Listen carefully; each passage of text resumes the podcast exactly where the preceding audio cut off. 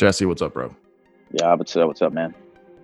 So, everybody listening, I'm super excited about this. So, I read Atomic Habits by James Clear. Jesse read Atomic Habits by James Clear. Uh, none of you know who Jesse is, but that's not important. What you do need to know is that we both read the book and we thought it was awesome. So, we're going to have a discussion around it. Ain't that right, Jesse? That is correct. Boom. All right. So, how'd you how'd you come across this book? Um, I believe it was. I think I was following James Clear on Twitter. Okay. He's got a pretty good Twitter presence. I think he's in like. You're a big 170s. tweeter. I'm a big Twitter guy. Yeah, Yeah. that's where all my informal education is from, uh, for better or worse. Uh, really feeds the the cynical nature that I already have. But uh, anyway, uh, I came across one of his tweets and then signed up for his email chain. And his email chain said, you know, Black Friday or whatever, Atomic Habits is 40% off on Amazon. Uh, get it now or whatever. So I actually bought it directly as a result of that email. And I actually emailed him telling him that. I was like, hey, I bought your book because you did this thing. So good on you. Good on you for asking multiple times for somebody to buy your stuff. Did he is Kind respond? of an important reminder. Yeah, he did. He's very responsive. Wow. So that was yeah, that was it. And um, and I loved uh, Compound Effect by Darren Hardy. Mhm. And this book echoes similar themes that you see in Compound Effect, but it gives you a pretty actionable uh, method for implementing change. Not like Compound Effect, so kind of neat in that regard. Yeah, so we actually reviewed Compound Effect a couple book club episodes back, so this will be a perfect little segue into it. I saw it at the Amazon store here in Nashville. I like the cover and I like the title. It's the most basic it's funny. it's funny you mentioned that. So t- two different times now in a Starbucks when I've had this with me, the barista's been like, "Oh, Atomic Habits. Oh, I like that cover." So of course I'm gonna email James again and be like, "Good job, bro. They're they're digging what you're what you're doing here." Yeah, the title and the cover is what sold it to me. I, I had no idea. I had no idea what uh, roller coaster ride I was getting on, but I got the book and I read it in like maybe 48 hours. I don't know. I was giving you updates as I was reading it. That's right. Yeah, like we're, we're if I say 48, I'm pushing it. I plowed Yeah. through it and I freaking loved it. You plowed through it because you had to record a podcast with me, so you had a homework assignment. So yours was a little different, but give us some thoughts as you were reading it. Uh, yeah, yeah. I, I took the same methodology to completing this as I did most other things in life, which is all right, backs against the wall. Let's Yeah. uh, let's in, let's engage.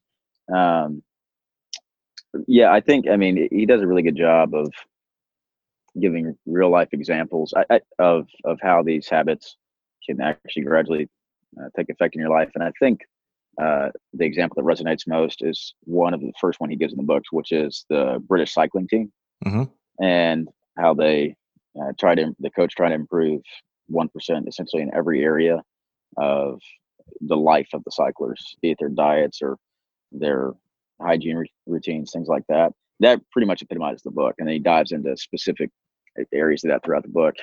So that was that was a pretty neat, like real life, completed case study that he had walking into it, uh, and then how he highlights how to.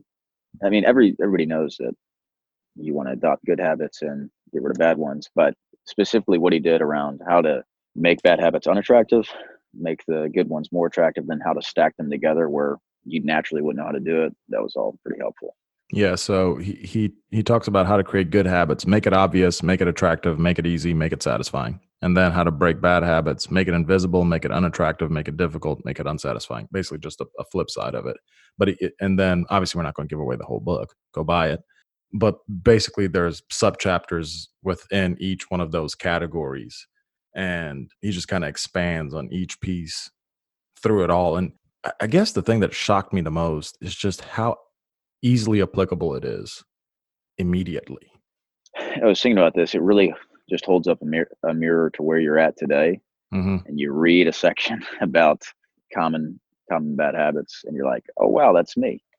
Uh, and he also outlined the exact way for me to change. So it's like it's uh, it's it's hard not to to take action when he basically pinpoints your exact problem and the exact way to deal with it. So yeah, it kind of hits you close to home pretty quick.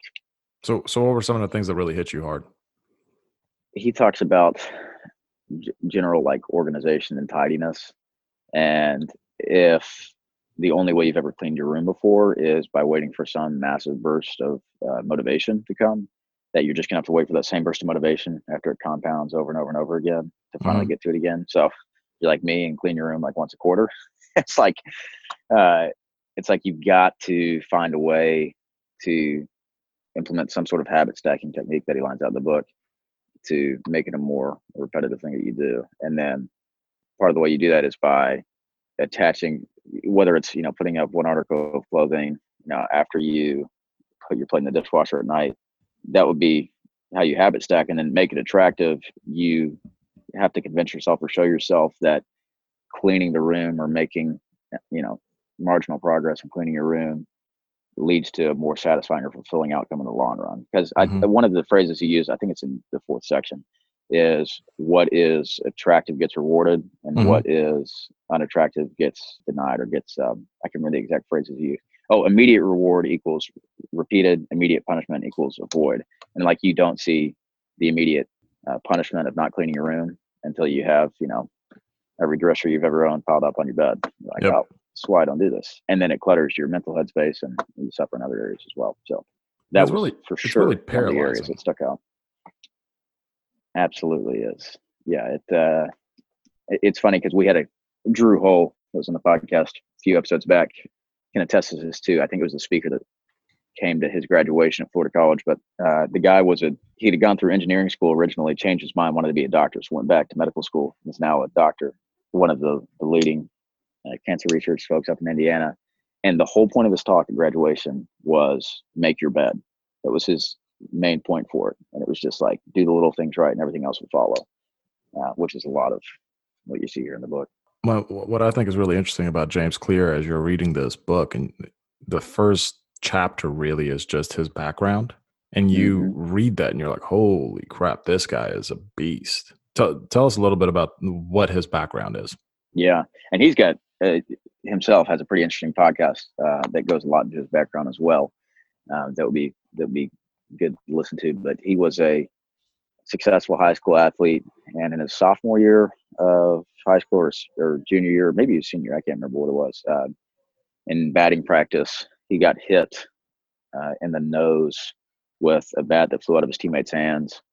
Got rushed to the life flighted, I think, to the emergency room Mhm. uh, was induced into a coma and had to learn how to uh, walk normally. So he lost all hopes of a baseball scholarship, whereas otherwise he was looked at as a pretty decent prospect and uh, walked onto the baseball team, I believe his freshman year in college, and then proceeded to marginally improve in his working out and in his his batting practice. And uh, by I think junior year, he was captain of the team, and senior year, you know, led the team still. So he was just he had to restart from ground zero, and especially when you're coming from a position of total defeat, like you have no other option but to take it one step at a time. A lot of Yep. times, I think it's easy to try and bite off more than you can chew because you overestimate your abilities. But he didn't even have that option at the time. You know, Yeah. He got totally reset. So he was a living example of the book to himself starting then. Yeah, it's it's interesting because I I put myself on a mailing list after I got the book, and he sent out this annual review thing where he basically breaks down his entire life for Hmm. 2019. And man, talk about analyzing the pros and cons of a year and how habits are basically just you know the small things we do to get to a certain point. I mean, most people complain about their previous year, but how many of us actually ever digest and analyze what happened in that previous year? Like truly digest and analyze. Yeah, I know. That's and that's is um, one of the first things he starts out with is that in order to create a new habit or change a new habit, you have to be aware of what you're doing currently. Yeah. Well, and I, so here's something that hit me really hard: the identity-based changes in habit rather than outcome-based changes. hmm That shook me to my core, and I feel like I've heard about this to some degree, but I've never really Mhm. thought about it. The fact that most people try to create a new habit by focusing on the outcome. I want to lose weight. I want to quit smoking. I want to um, do whatever. And he uses the example of the outcome based model is not going to get you to the point because you have to fundamentally change your identity first to then to then once you believe that identity you will change your behavior so he gives the example of somebody saying i uh, they're trying to quit smoking and somebody offers them a cigarette and they say no thank you i'm trying to quit versus another person who's looking to quit smoking and somebody offers them a cigarette and they say, No, thank you, I'm not a smoker. Mm-hmm. Small change in verbiage, huge change in perception within your own world. And it really got me thinking because he he he goes on this um explanation of you know you have to ask yourself who you want to be and what you want to be and then work your way backwards to create the habits and do the actions that'll get you to that point. and Mm-hmm. man oh man i've already implemented that in a couple different areas and it really works it's crazy how well it works Yeah. What are what are a couple of those areas that you've uh, taken that to? Because for me, and the one that I've struggled with for the longest time is just general organization or Mhm. discipline. It's like not at all how I. I used to think it was like cool to be unorganized and still be able to get the job done at the last minute. That's not unique to me, but it was very much how I operated. So I've always struggled breaking out of that routine because I just see myself as all over the place. It's like I'll get it done, but it's not going to be in some orderly fashion. So, what are the areas that, that you're able to apply that to? one of the biggest ones is i've started seeing myself as a runner I was, yeah, I was wondering about that. Yeah, and I've, I mean, I've I've talked to people about on the podcast about how much I hated running and getting into that, and really just tell myself like, no, I'm a runner. I'm not a very, I'm not a a, a triathlete. I'm not a ultra marathonist. I'm not a marathon. I'm not a half marathonist at this point. But but I do consider myself a runner at this. And you know, I was in Memphis this past weekend hanging out with my my parents. We were hanging out with family, and I woke up at 7 a.m. on a Saturday in the middle of a thunderstorm, and I went and ran for 30 minutes Come on. and but it, it wasn't even like a, a question in my mind whether or not I was going to do that. I was like, no, I'm a runner. I need to go do that.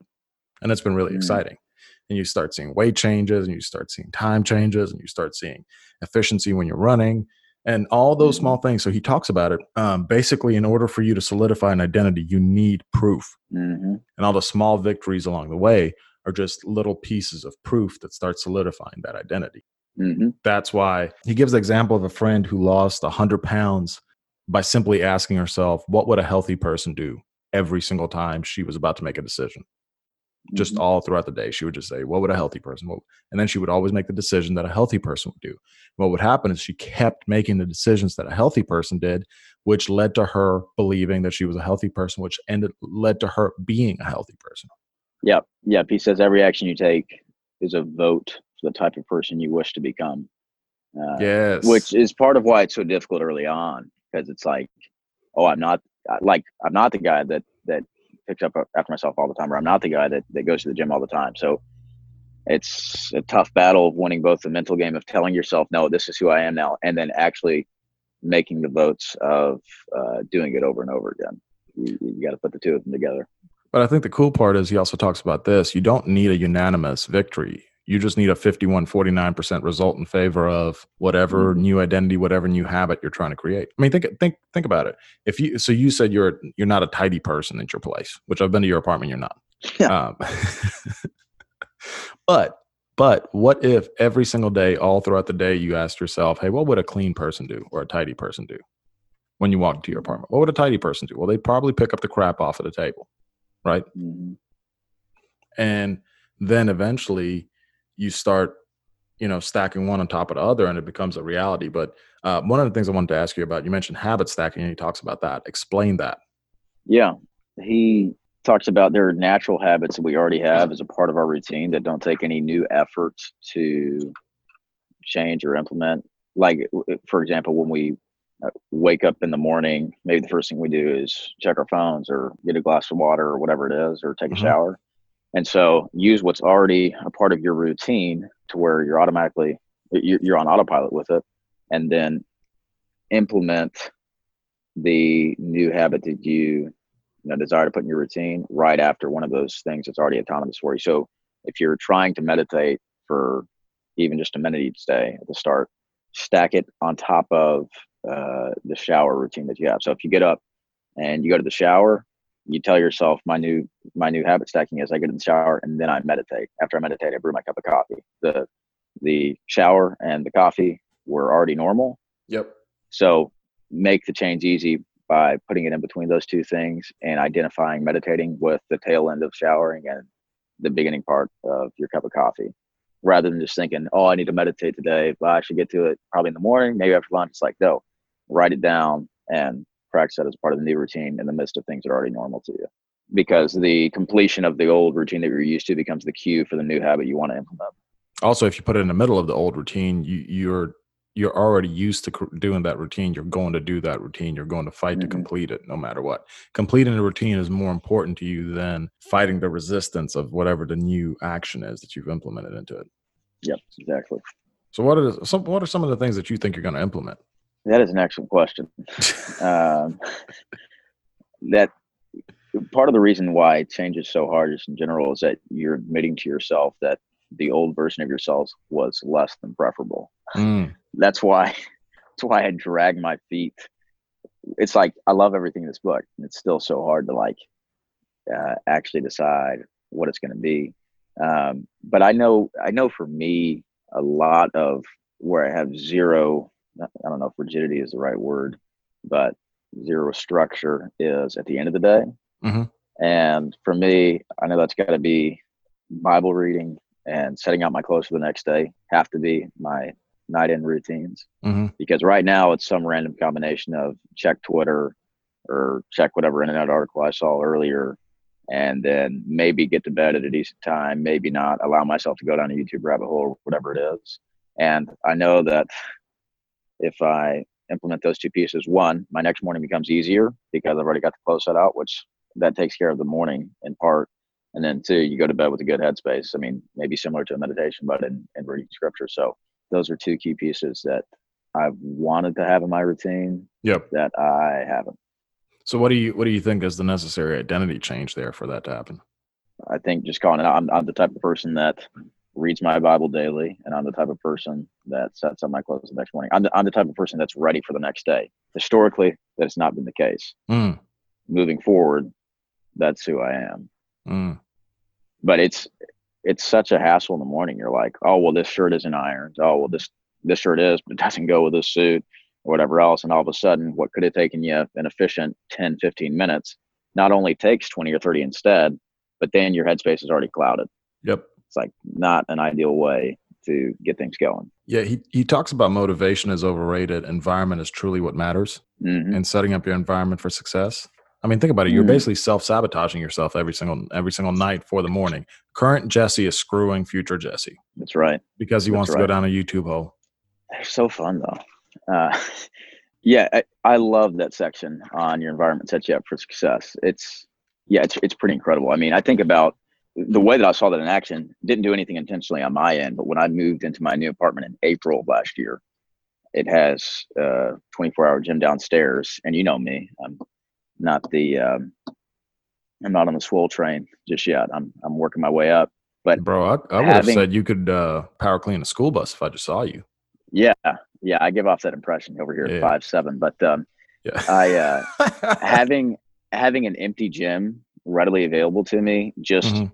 Five flights uh, stairs down and a couple feet over. It was like, okay, I was I was willing to go into the gym because nobody was there to watch me as I started lifting weights. Also, there was never an excuse of not being able to access it. I had a Y membership before, and I used it for racquetball, I used it for other stuff, but having it that readily accessible, it's like I lift now. I was never that person before. I had to be forced into it in some sort of group setting, or Drew would finally nag me enough that I would go lift with him. But now I enjoy it just because of how close my association was to the gym downstairs. And what's funny is you you could there's a million examples you could use, but you think about uh, scripturally, you know, bad habits corrupt good morals. Mhm. You're you're the average of the five people you spend the most time with. And it's funny. We had a sermon on Sunday. We had a, a study on the life of Lot, Mhm. and Abraham and Lot were separating their families so there wouldn't be any strife between them as Mhm. as brothers and their families.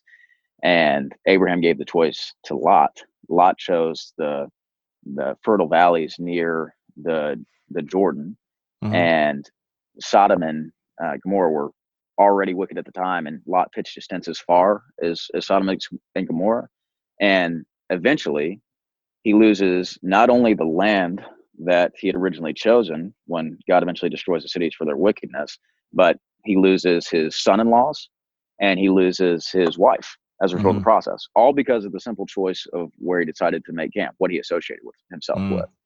And so setting up your environment for success is unbelievable.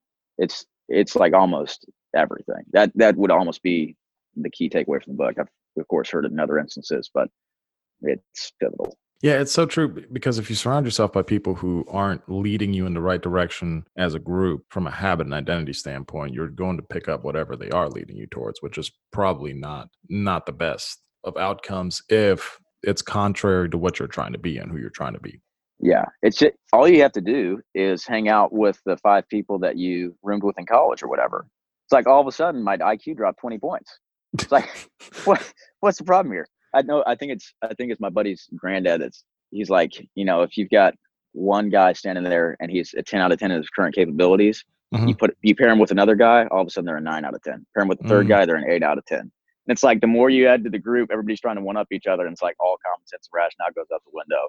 And uh, it's it's it's funny because it's so true. And you try you match the people that you're around, which is why it's so important to have uh, mentors and other people that you respect. And you know, it's it's huge it's huge. And we've seen it you've seen it throughout you know any any literature that you can find from days of old like it's all there. It's yeah. all there. Nothing's nothing's changed in that regard. It is interesting that this common human trope exists mm-hmm. where you know we kind of just suck at living. Like we're not really that good at it. It's like we we have to just create these environments for ourselves to to try and be good at it. I mean, something as simple as, you know, I said, make it obvious, make it attractive, make it easy, make it satisfying is what James Clear says about how to start a good habit. Habit. Make it obvious just seems so obvious, yet none of us do it. I know. Like, like, oh, it's January 2020 and I want to lose weight. Well, you know how you make it obvious? You step on a scale every single morning, you write down your weight. Mm-hmm. so you have to make it obvious to yourself, like where you are in the transition and in the process of it because if you just mm-hmm. check every couple months then it becomes irrelevant and you just forget about it right um, make it attractive i mean yeah like the the habit stacking like hey i want to be able to take a shower so in order to be able to take a shower i need to meditate mm-hmm. you know like for somebody like me um i shower every single morning i feel disgusting if i don't shower like it genuinely bothers me mm-hmm. um so if I did not have the opportunity to shower because of some other action that I didn't complete, there's no way on God's green earth I would not complete that action. Mm-hmm. You know what I mean? Yeah, you have to know what you're missing out on if you don't complete the the habit. I'm still on a high from this book, even though it's been a little over a week. I really think this is such a good read. I think it's because of the tangible, like just practical aspects of how to set habits and how to or how to create habits and how to set goals within this framework. I just think like I mean, dude sold 1.2 million copies of this book, and there's a reason for it because it's it's fan freaking tastic. Yeah, it's it's pretty excellent. Um, yeah, he makes some some good points about. Um, I don't want to jump ahead in your notes or anything, but about uh, making your habit tracking obvious, the actual action of mm-hmm. tracking the habit, which is funny because uh, I think it was junior year one of the two books we, we had to choose two different books to read in the summer for AP history, and I chose the autobiography of Benjamin Franklin just because it was the shortest. Uh, but he referenced one of uh, Ben's strategies in the book as well. I think it, he said starting at 20 years old, Benjamin Franklin started tracking his own habits of things he wanted to accomplish throughout the day. It's very true. Like, and I, I, I know we both use the Michael Hyatt full focus planner, and he talks about make it obvious, make it tangible, make it real, make it right there. And there's a, a real importance to visibly and physically checking off when you have and haven't done the habit makes it more ingrained in you. He talks about the salesman in the, I guess, some sort of investment cold calling space that had to make a certain amount of cold calls each day, and every day he would move one of I think 100 or 120 paper clips from one bin to the other until he yeah. completed the strategy. And so it uh, you know, propel them to success way faster than they would have otherwise. Which like that takes intentionality to do. Yes. You know, you like you have to go print out the sheets or you have to create a checklist on your phone or download an app on your phone to that. That's pretty pivotal to everything else uh, working out that he describes in the book. Well, I think the intentionality of it, I don't know about you, but I am significantly more likely to hit the things that I need to hit during a day if I planned them out the night before. I mean, that to me adds just another level of intentionality. It's like, okay, before I'm going to sleep, I'm aware of X, Y, and Z that needs to be taken care of tomorrow. Yep. Yep. I've, yeah, it's been top of mind for me for a while now because I've never been I've never been the type to to plan really at all. And so this book highlighted. I knew I knew it was bad, but now I can uh, kind of clarifies why and in what ways it can be made better. Well, let's let's let's work through it real quick. So you suck at planning. Hmm You suck at reading your scripture at night. You suck at Mhm. laying out your clothes. hmm What are you good at? This is an example. That's I was about to say that was an example of positive self talk right there. what we just went through. Um, uh, I'm actually pretty good at uh, sticking to a running workout plan. I get pretty motivated by races, and so I'm I usually am pretty decent about following a some level of workout routine at night. Okay. Uh, once I finally get in for the evening. So have you thought about doing your planning, your scripture reading, and your laying out your clothes before you get to go running? That would be that'd be pretty special if I did it before I went to go running. I think probably more realistically, that would be before I before I take the nightly shower. So just kind of linger in that filth for a second. It's like I don't want to be Mm. here. Let's make sure we get this done. Okay. Um, yeah, I think that's a pretty reasonable spot because it's like total hardwire connection between finishing workout and showering. There's like absolutely nothing that's going to come in the way of that. Yep. So habit stacking, forcing, forcing planning for the next day, even if it's just you know the outfit or whatever. That's a very real spot to do that. Boom. Look at that. Look, Jesse, we just solved all of your problems in like 30 minutes on a podcast. I think so. Yeah, it's a shame it took me this long to get to the podcast, but I know, right? but the what? Yeah, How uh so any any final thoughts, parting words uh, regarding uh atomic habits? Give me something profound, dude. uh, I'll just repeat what I found profound from the book. Um, he talks about lost days hurt you more than successful days help you, Mm, which explain that. is huge. Uh, uh, basically outlines the concept of a 50% gain is as significant as a 33% loss. Yeah. So if you improved 50% in something, uh, and then, you know, you were 150% proficient at it, uh, all you'd have to do is digress by 33% to be back at the 100 that you started at. Yeah. Uh, Yeah. yeah. and so his his huge rule with habits is never miss twice. That's like that's that's his mantra. Is it's inevitable that habits are going to break. You know, people ask him all the time, "How long does it take to form a habit? Is it 21 days? 66 days?" And he's like, "Well, the truth is, it takes forever to form a habit. Otherwise, it's no longer a habit." And so he Mm, says it's inevitable that you're not going to be perfect with this, and the exact way that your routine has it scripted out. Misses will happen, but never miss twice because you're immediately starting a new habit, a mm, new compounding effect of not doing it. So he's like, that's my rule. He's like, I, I know that I know that I'm not gonna be perfect, but I know I always have have control of getting back on it that second day, which is hu- I see that in my running plans all the time. Of uh, you know, I hardly ever have a perfect week on the plan, but if I can make sure to at least move on the day, even if the day didn't go as well, you know, even if I'm doing 25% of what the plan said, just moving is all that matters. He, I Yeah. think there's actually a whole chapter in the book about that. It's called uh, Move Slowly, but Never Backwards. mm. And it's just about you have to find some way to keep some level of progress going, um, which I think is pretty key. Boom. Anything else? I think that's it. I mean, the idea of not missing twice and the idea of creating your environment uh, so that you can succeed. I mean, that's everything because the the whole idea of the book is you're automatically entrenched in your routines. You're you- you're on autopilot right now as is. Mhm. Make it as easy as possible. Reduce as much of the friction as possible to your changing in order to actually make it feasible. Yeah. Awesome. Well, Jesse, thanks for coming on, man. Absolutely. Thanks for having me. I'm glad you enjoyed the book that I forced you to read. That's right. Yeah, it's uh, it was solid. It was well worth it. Even though you got it before I got it. I know. I know. It's a recurring theme. It's like I Mm, get these good ideas of things I want to do, and then no, uh, nothing to actually force me to the finish line on it. So yeah. But good. but like I said, I mean, this wasn't a habit stack, but I told you, hey, you got until this day to read the book and we're recording at this time and you got it done. Right. So what the listener should know is that a lot more book book co- podcasts with me, whether you like it or not. The only way- the Only way I'm getting this done in 2020. the Or only if this just gets terrible reviews, we'll just we'll you'll tell me we're recording a podcast and it's going to go straight to the delete file, Yeah, but it's yeah, going to well, get me to read. yeah. I'll just get uh, yeah. It'll, I'll get you to read and and a way for me to analyze my thoughts or something.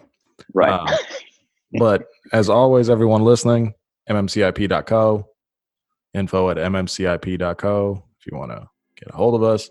Jesse, thanks for coming on. And outside of that, we'll talk to everybody else soon.